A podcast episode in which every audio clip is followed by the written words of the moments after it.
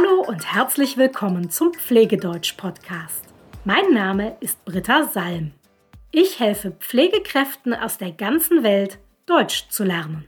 Und zwar das Deutsch, das sie für ihre Arbeit brauchen. Nicht jeder Pflegeempfänger bekommt die gleichen Sachen zu essen.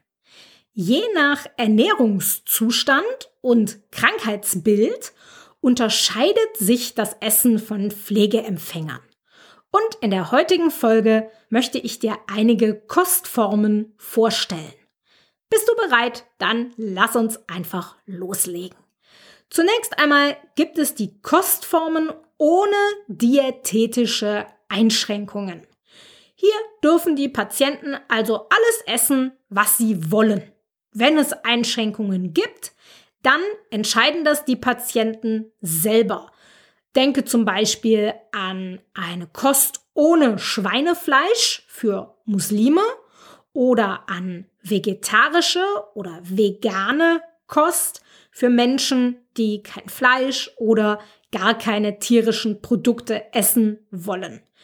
Wer alles isst, der isst Vollkost. Dann gibt es die konsistenzveränderten Kostformen. Die sind wichtig für Patienten, die nicht mehr gut kauen oder schlucken können. Konsistenzverändert heißt, dass die Kost püriert oder passiert wird. Es wird also ein Brei aus dem Essen zum Beispiel gemacht.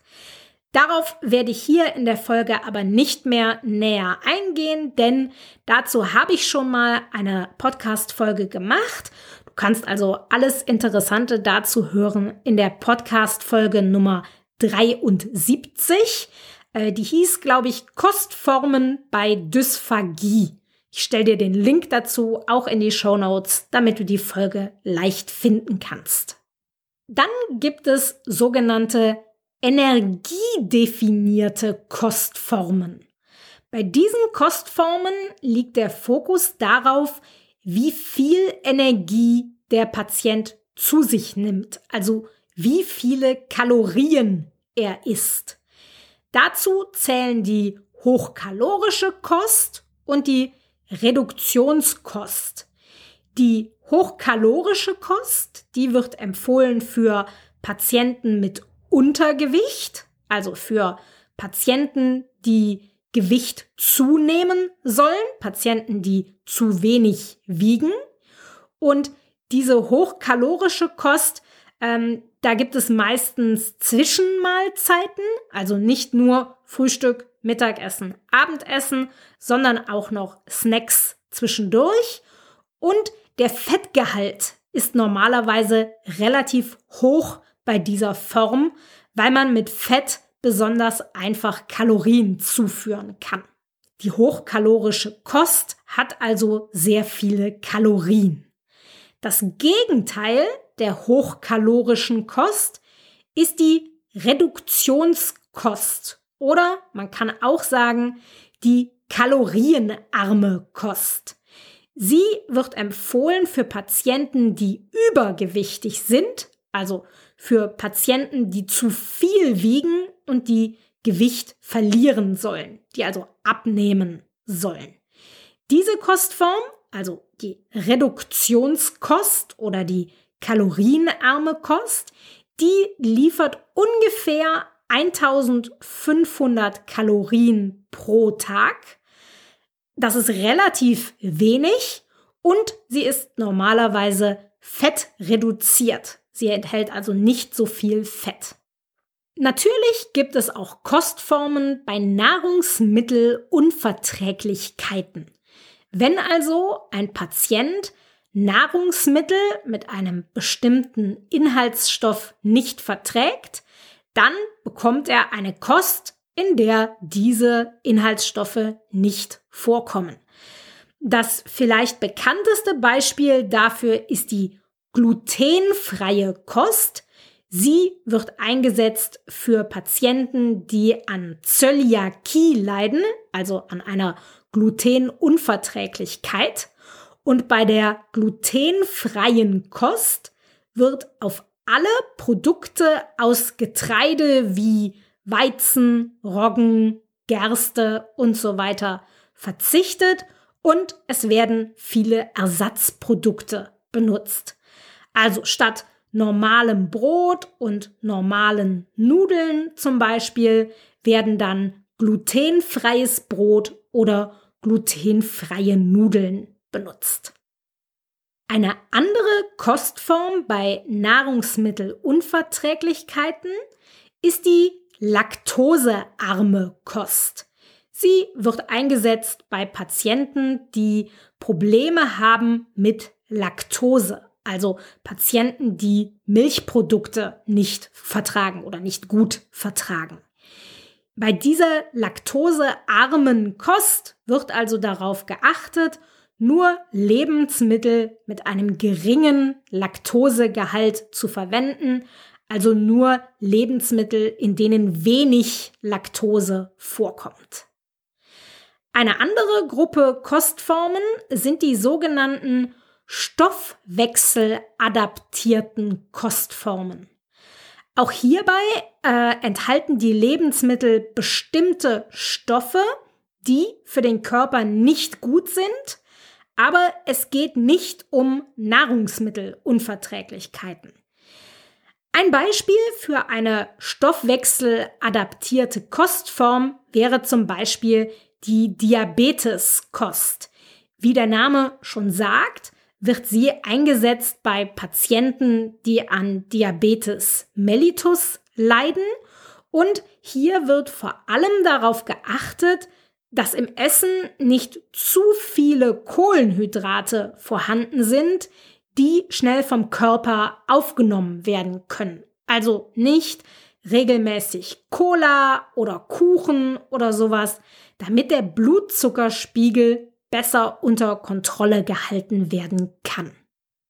Dann gibt es auch eine Gruppe der Protein- und Elektrolyt definierten Kostformen.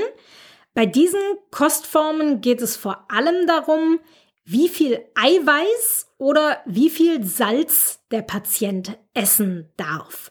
Patienten, die an Bluthochdruck leiden oder an Ödemen, bekommen zum Beispiel salzreduzierte Kost. In diesem Essen ist also weniger Salz als normalerweise. Oder Patienten, die an einer Niereninsuffizienz leiden, also wenn die Nieren nicht richtig arbeiten, dann bekommen die Patienten eine eiweißreduzierte Kost, also Essen mit einem geringen Anteil an Eiweiß, mit wenig Eiweiß. Eine weitere Gruppe Kostformen sind die sogenannten gastroenterologischen Kostformen.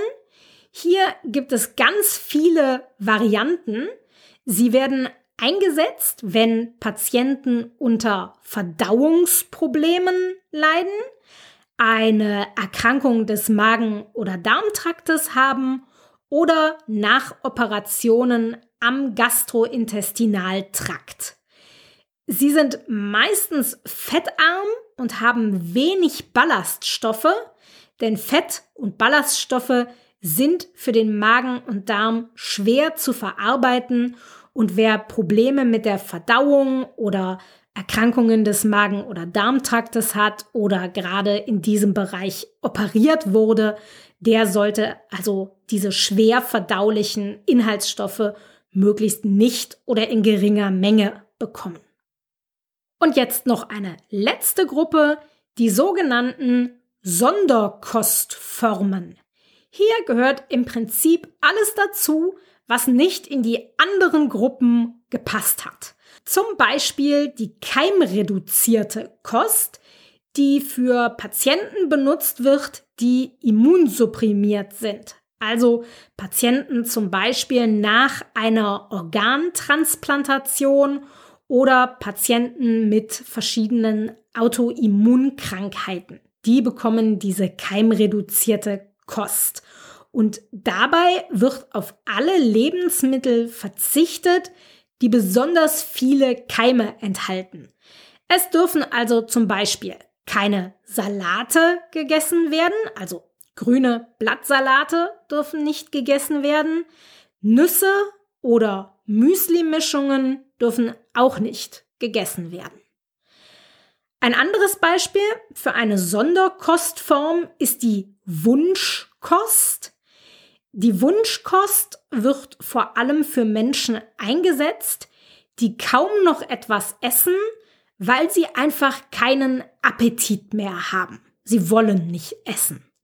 Oder ihnen schmeckt nichts mehr.